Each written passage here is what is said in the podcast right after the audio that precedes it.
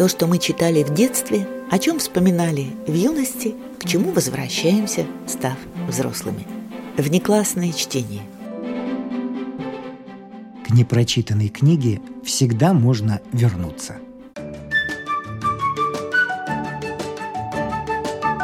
Внеклассное чтение. Неизвестное произведение известных авторов –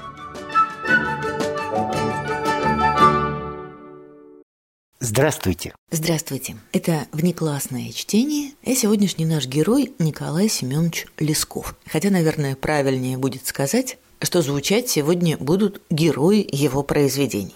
Но сначала, как всегда, кое-что о самом авторе. Нынешний год для него юбилейный. Родился Лесков в 1831 в селе Горохово Орловской губернии. Как и у многих впоследствии знаменитых русских писателей, с учебой у него никак не складывалось. Мало того, что в гимназию он поступил только на десятом году жизни, так ведь я окончил за пять лет учебы всего два класса. Биографы, конечно, грешат на систему образования тех времен, которая была основана на зубрежке и отбивала всякое желание постигать науки. Ну, наверное, особенно у таких неординарных, творчески мыслящих личностей. После гимназии правдами-неправдами с помощью влиятельных друзей отца молодого человека устроили канцелярским служащим в Орловскую уголовную палату. Однако последующие события полностью переменили его жизнь. Сначала скончался отец, а потом дом со всем имуществом сгорел при пожаре. Лесков переехал к дяде в Киев, очень интересовался украинской культурой, изучал архитектуру столицы Украины, штудировал украинских писателей и, судя по всему, готовил себя к литературному поприщу. Честно сказать, долго готовил. Только в 1860 году он стал писать и публиковать статьи в различных журналах. Затем переехал в Санкт-Петербург и стал постоянным сотрудником газеты «Северная пчела». Но это, так сказать, факты хрестоматийные, а вот то, что нам показалось интересным, так это, что был он убежденным идейным вегетарианцем. И именно он, между прочим, призывал создать специальную кулинарную книгу для вегетарианцев. Лев Толстой взгляды Лескова во многом разделял. Чехов в одном из писем назвал его своим главным наставником, а сам Лесков, на удивление открыто, говорил о том, как тяжела для него литературная работа. В письме 1884 года в редакцию газеты «Варшавский дневник» по поводу напечатанной в этой газете статьи о нем он говорит – в статьях вашей газеты сказано, что я большей частью списывал живые лица и передавал действительные истории. Кто бы ни был автор этих статей, он совершенно прав. У меня есть наблюдательность и, может быть, есть некоторая способность анализировать чувства и побуждения. Но у меня мало фантазии. Я выдумываю тяжело и трудно, и поэтому я всегда нуждался в живых лицах, они мною овладели, и я старался воплощать их в рассказах, в основу которых тоже весьма часто клал действительные события.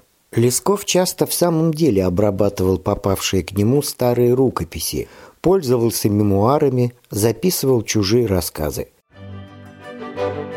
Одно время Лесков служил в Министерстве народного просвещения и заседал в комитете по рассмотрению книг для народа в таком месте, где должны были подвязаться лишь особо благонадежные деятели. А он беспощадно браковал как низкопробные такие книжки, которым по их верноподданнической и церковно-поучительной сути, казалось бы, лежал широкий путь в народные читальни. Он к тому времени был уже довольно известным писателем и имел право голоса. Однако понятно, что голос его начальство не одобряло министр народного просвещения, лично знакомый с Лесковым, столкнувшись с ним в министерстве, долго и путанно, извиняясь, попросил его подать прошение об отставке, якобы по собственному желанию. Лесков отказался. «Увольняйте без прошения», – потребовал он. Уволить без прошения известного писателя было неловко. Это не могло пройти мимо печати. И сконфуженный министр спросил, ну зачем же это вам нужно, Николай Семенович, непременно без прошения-то? Нужно, ответил Лесков, хотя бы для некрологов, моего и вашего. Лесков был уволен без прошения. Но, несмотря на это, без куска хлеба писатель не остался. Вопреки его признанию, что пишется нелегко и не хватает фантазии, результат все-таки радовал. Чего стоит только леди Макбет Мценского уезда, очарованный странник, левша, конечно. Но это произведение широко известное. А наша задача все-таки познакомить и не с самыми популярными творениями этого автора. И вот для начала цитата. В последнюю мою побывку в Москве знакомый букинист оставил мне на просмотр несколько старых рукописей, в числе коих находилась и та, которую я нынче представляю вниманию читателей. Она была в старинном корешке с оклеенными синюю бумагой полями и не имела ни подписи, ни заглавия, также лишена была многих страниц сначала и в конце. Но однако и то, что в ней уцелело, на мой взгляд, представляет немалый интерес, как безыскусственное изображение событий, интересовавших в свое время какой-то, по-видимому, весьма достопочтенный, оригинальный и серьезно настроенный общественный кружок. Засим я предлагаю в подлиннике заметки неизвестного летописца в том порядке и под теми же самыми частными заглавиями, под какими они записаны в полууничтоженной рукописи. Такую форму изложения Лесков выбрал не случайно. Очень уж злободневные вопросы в них обсуждались. Ну вот, например. Николай Семенович Лесков. Из заметок неизвестного. Женское стремление к пониманию причиняет напрасное беспокойство.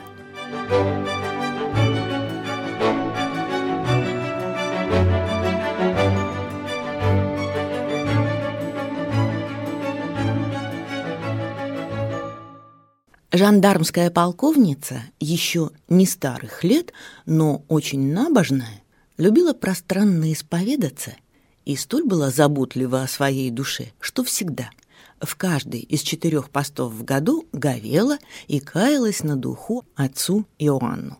Этот добрый священник все мог переносить, но от полковницы бывал столь утомлен, что головою крутя говорил ну уж бог с ней, такая напача ума и естества многословная. Когда же отец Иоанн отошел в лучшую жизнь, полковница целый год была в нерешении, кого из духовенства почесть избранием себе в отцы. И для того у многих испытывала пора зуговеть и так дошла до отца Павла. Отец Павел всегда был нетерпелив, но в пост от картофельной пищи и свеклы с огурцами часто был еще хуже, и тогда исповедовал с раздражением и колко. А та любила все говорить мелко и по институтской привычке все часто восклицала «Ах!» Что ее не выпросить или о чем сама рассказать захочет, все с того своего любимого слова начинает. «Ах!» Например, «Ах, я ужасная грешница!» или «Ах, как я несчастна!» и тому подобное, что весьма надокучало. Отец же Павел, видя, что она к нему подошла и подклонилась, прежде всего спросил. «Зачем она себе одного духовника не изберет и всех переменяет?» Она отвечает. «Ах, я такая несчастная, у меня ужасные нервы, и я не могу привыкнуть». Отец Павел говорит. «Это и понятно. Если постоянно переменять будете, то никогда не привыкнете. А она опять. Ах, я не могу. Почему? Ах, это так трудно.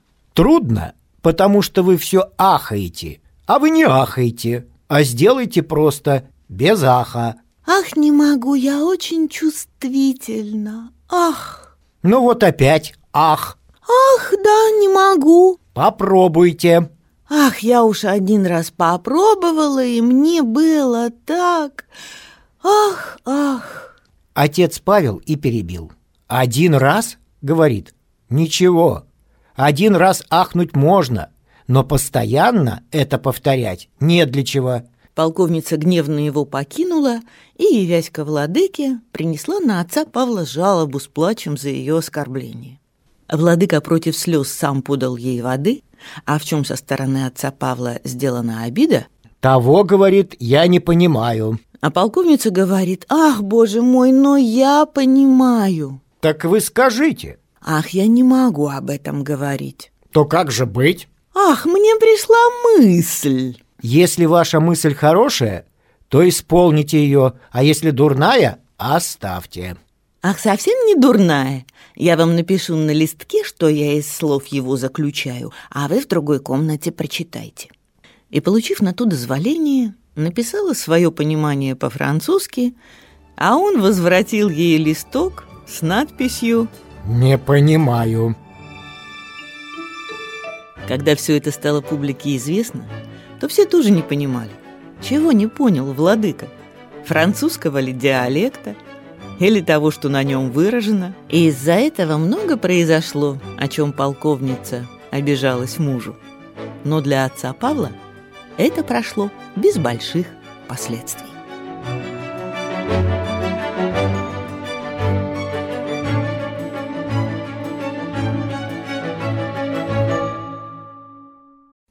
Николай Семенович Лесков. Старый гений.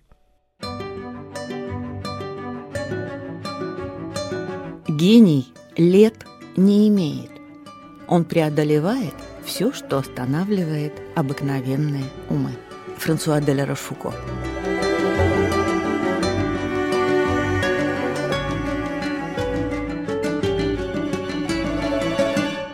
Несколько лет назад в Петербург приехала маленькая старушка-помещица, у которой было, по ее словам, вопиющее дело. Дело это заключалось в том, что она по своей сердечной доброте и простоте чисто из одного участия выручала из беды одного великосветского франта, заложив для него свой домик, составлявший все достояние старушки и ее недвижимой увечной дочери до внучки. Дом был заложен в 15 тысячах, которые франт полностью взял с обязательством уплатить в самый короткий срок. Добрая старушка этому верила. Да и не мудрено было верить, потому что должник принадлежал к одной из лучших фамилий, имел перед собой блестящую карьеру и получал хорошие доходы с имения и хорошее жалование по службе. Денежные затруднения, из которых старушка его выручила, были последствием какого-то мимолетного увлечения или неосторожности за картами в дворянском клубе, что поправить ему было, конечно, очень легко, лишь бы только доехать до Петербурга. Старушка знавала когда-то мать этого господина и во имя старой приязни помогла ему. Он благополучно уехал в Питер, а затем, разумеется, началась довольно обыкновенная в подобных случаях игра в кошку и мышку. Приходят сроки, старушка напоминает о себе письмами, сначала самыми мягкими, потом немножко пожестче, и, наконец, бронится, намекает, что это нечестно, но должник ее был зверь травленный и все равно ни на какие письма не отвечал.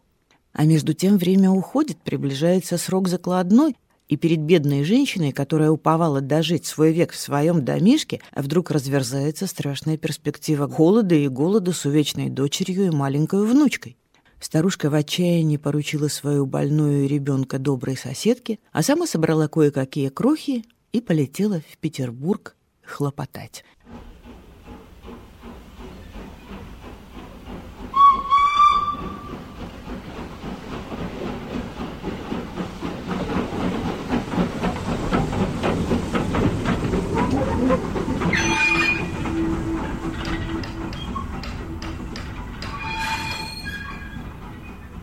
Хлопоты ее вначале были очень успешны. Адвокат ей встретился участливый и милостивый, и в суде ей решение вышло скорое и благоприятное. Но как дошло дело до исполнения, тут и пошла закорюка. Да такая, что и ума к ней приложить было невозможно. Не то чтобы полиция или иные какие пристава должнику мирволили – Говорят, что тот им самим давно надоел, и что они все старушку очень жалеют и рады ей помочь. Да не смеют. Было у него какое-то такое могущественное родство или свойство, что нельзя было его приструнить, как всякого иного грешника. О силе и значении этих связей достоверно не знаю. Да думаю, что это и не важно. Все равно, какая бабушка ему не выражила, и все на милость приложила.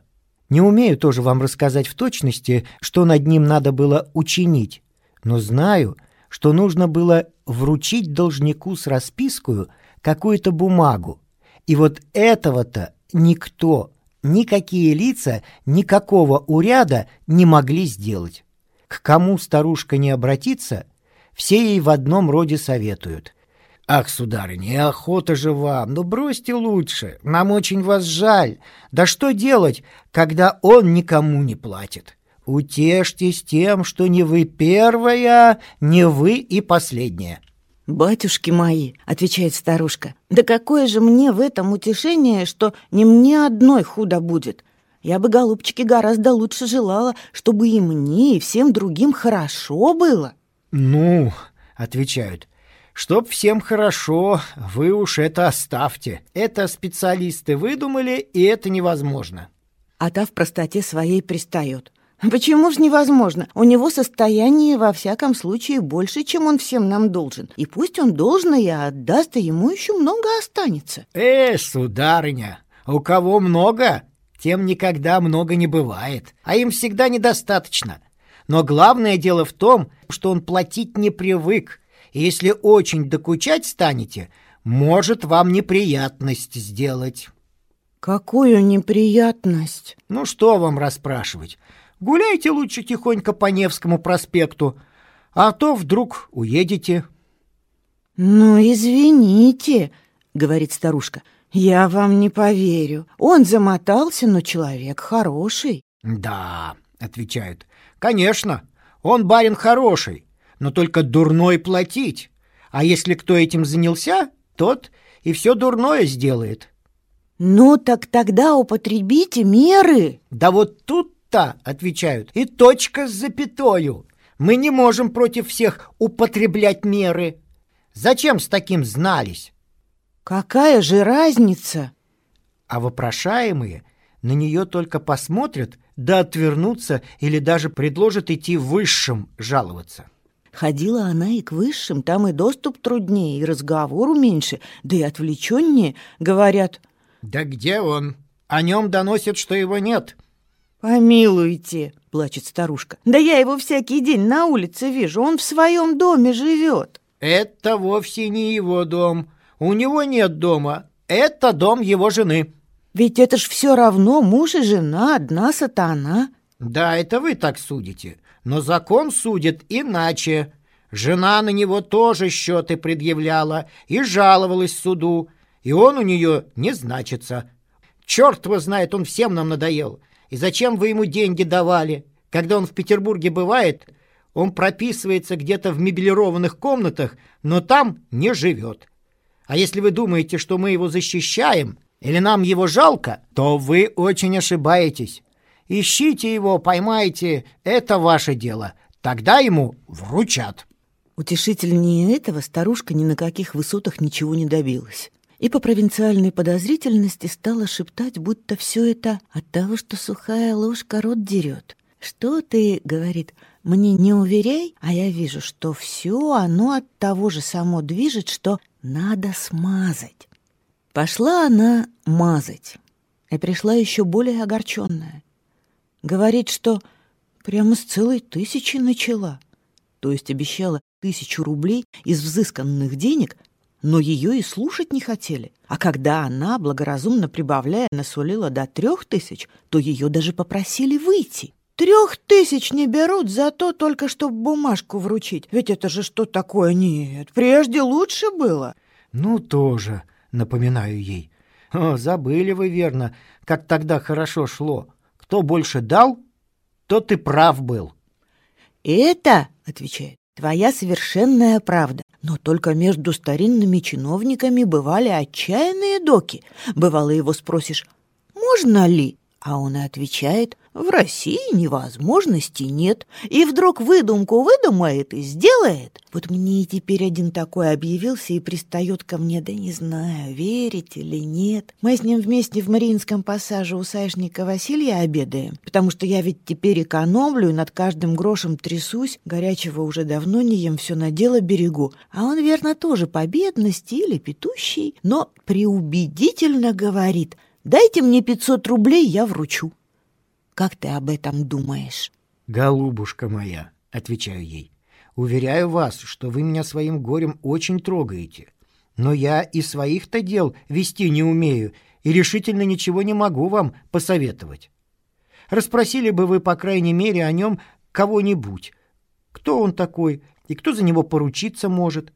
Да я уж Саишника спрашивала, только он ничего не знает. Так, говорит, надо думать, или купец притишил торговлю, или подупавший из каких-нибудь своих благородий.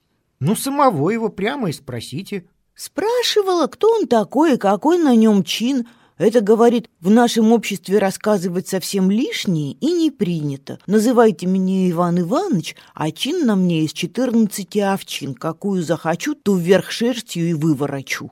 Ну вот видите, это выходит совсем какая-то темная личность. Да, темная чин из четырнадцати овчин, это я понимаю, так как я сама за чиновником была. Это значит, он четырнадцатого класса. А насчет имени и рекомендаций прямо объявляет, что насчет рекомендаций, говорит, я ими пренебрегаю, и у меня их нет. А я гениальные мысли в своем лбу имею и знаю достойных людей, которые всякий мой план готовы привести за 300 рублей в исполнение. Почему же, батюшка, непременно 300 спрашиваю? А так, говорит, уж это у нас такой префикс, которого мы уступать не желаем и больше не берем. Ничего, говорю, сударь, не понимаю. А и не надо, отвечает. Нынешние ведь много тысяч берут, а мы сотни. Мне двести за мысль и за руководство, да триста исполнительному герою в соразмере, что он может за исполнение три месяца в тюрьме сидеть, и конец дела венчает. Кто хочет, пусть нам верит, потому что я всегда берусь за дела только за невозможные, а кто веры не имеет, с тем делать нечего. Но что до меня касается, — прибавляет старушка, — то представь ты себе мое искушение. Я ему почему-то верю. Решительно, говорю, не знаю, от чего вы ему верите. Вообрази предчувствие у меня, что ли, какое-то, и сны я вижу, и все это как-то так тепло убеждает довериться. Не подождать ли еще? Подожду, пока возможно. Но скоро это сделалось невозможно. Приезжает ко мне старушка в состоянии самой трогательной и острой горести. Во-первых, настает Рождество. Во-вторых, из дому пишут, что дом на сих же днях поступает в продажу. И в-третьих, она встретила своего должника под руку с дамой и погналась за ними, и даже схватила его за рукав и взывала к содействию публике, крича со слезами «Боже мой, он мне должен!» Но это повело только к тому, что ее от должника с его дамою отвлекли, а привлекли к ответственности за нарушение тишины и порядка в людном месте. Ужаснее же этих трех обстоятельств было четвертое, которое заключалось в том, что должник старушки добыл себе заграничный отпуск и не позже, как завтра, уезжает с роскошную дамою своего сердца за границу, где, наверное, пробудет год или два, а может быть и совсем не вернется, потому что она очень богатая. Сомнений, что все это именно так, как говорила старушка, не могло быть ни малейших. Она научилась зорко следить за каждым шагом своего неуловимого должника и знала все его тайности от подкупленных ею слуг. Завтра стало быть конец этой долгой и мучительной комедии. Завтра он, несомненно, улизнет и надолго, а может быть и навсегда, потому что его компаньонка все, конечно, не желала афишировать себя за миг или краткое мгновение. Старушка все это во всех подробностях повергла уже обсуждению дельца, имеющего чин из 14 овчин. И тот там же, сидя у саишника в Мариинском пассаже, отвечал ей. «Да, дело кратко, но помочь еще можно. Сейчас 500 рублей на стол, и завтра же ваша душа на простор. А если не имеете ко мне веры, ваши 15 тысяч пропали. «Я, друг мой», — рассказывала старушка, — «уже решилась ему довериться. Что ж делать, все равно ведь никто не берется. А он берется и твердо говорит, я вручу.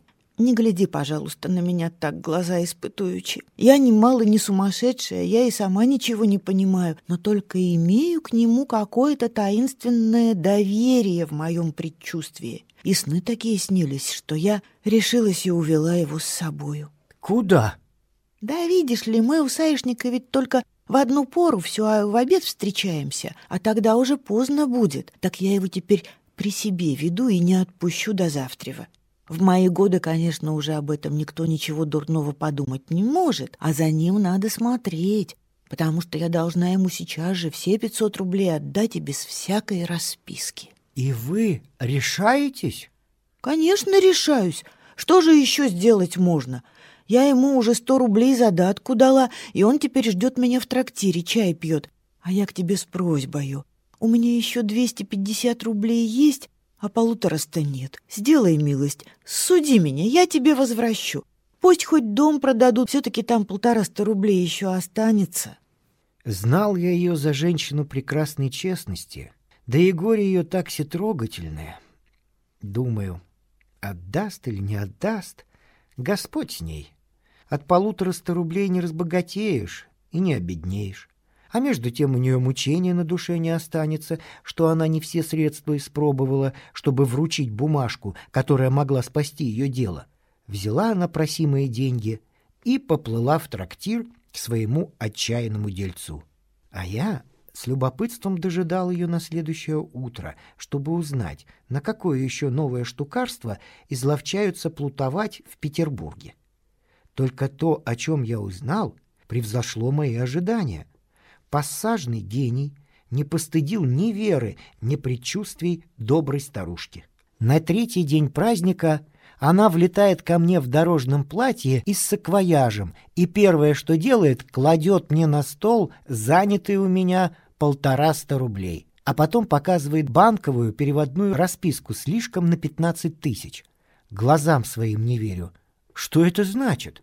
Ничего больше, как я получила все свои деньги с процентами. Каким образом? Неужто все это четырнадцатиовчинный Иван Иванович устроил? Да, он. Впрочем, был еще и другой, которому он от себя 300 рублей дал, потому что без помощи этого человека обойтись было невозможно. Это что же еще за деятель? Вы уж расскажите все, как они вам помогали. Помогали очень честно. Я, как пришла в трактир и отдала Ивану Ивановичу деньги, он сосчитал, принял и говорит, «Теперь, госпожа, поедем». Я, говорит, гений по мысли моей, но мне нужен исполнитель моего плана, потому что я сам таинственный незнакомец и своим лицом юридических действий производить не могу.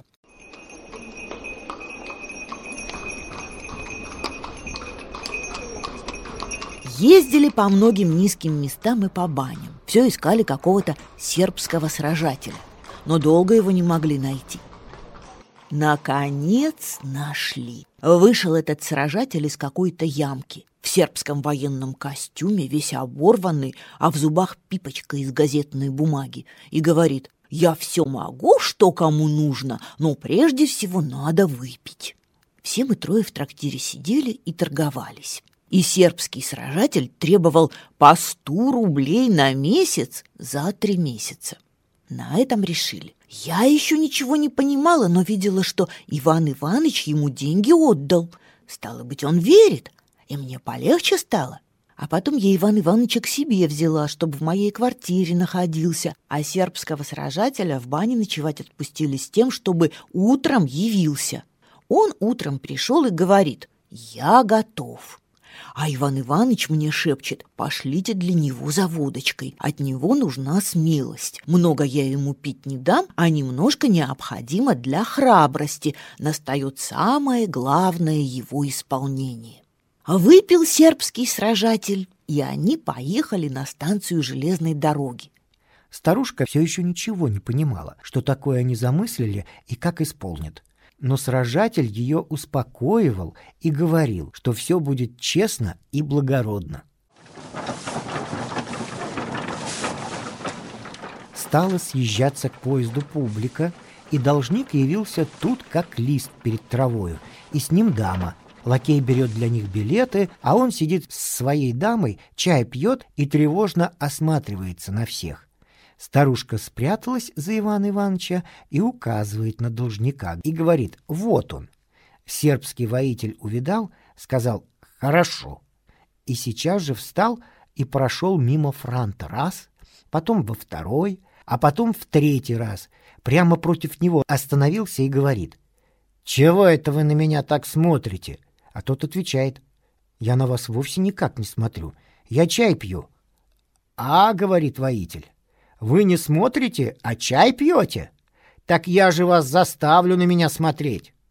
И вот вам от меня к чаю лимонный сок, песок и шоколаду кусок. Да с этим хлоп, хлоп, хлоп, его три раза по лицу и ударил. Дама бросилась в сторону, господин тоже хотел убежать и говорил, что он теперь не в претензии. Но полиция подскочила и вмешалась. Этого, говорит, нельзя, это в публичном месте. И сербского воителя арестовали, и побитого тоже.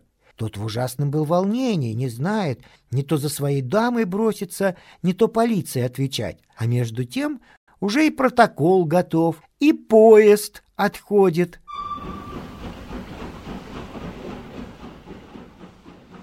Дама уехала, а он остался. И как только объявил свое звание, имя и фамилию, полицейский говорит «Так, а вот у меня, кстати, для вас и бумажка в портфеле есть для вручения». Тот делать нечего при свидетелях, поданную ему бумагу принял, и чтобы освободить себя от обязательств о невыезде, немедленно же сполна и с процентами уплатил чеком весь долг свой старушке.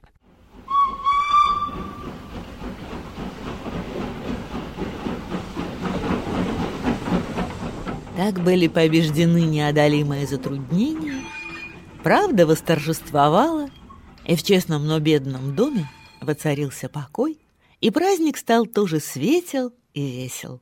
Человек, который нашелся, как уладить столь трудное дело, кажется, вполне имеет право считать себя в самом деле гением.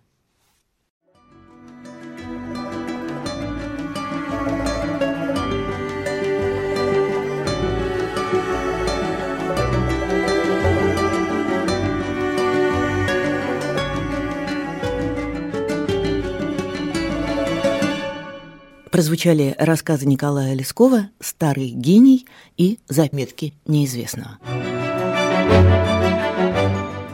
К непрочитанной книге всегда можно вернуться. Внеклассное чтение –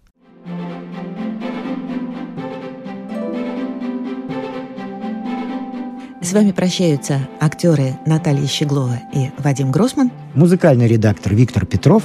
Слушайте нас в Spotify, на платформах CastBox, Яндекс.Музыка, Apple Podcast и других. Самых маленьких слушателей мы приглашаем побывать в гостях у книжки. Подкаст Латвийского радио 4.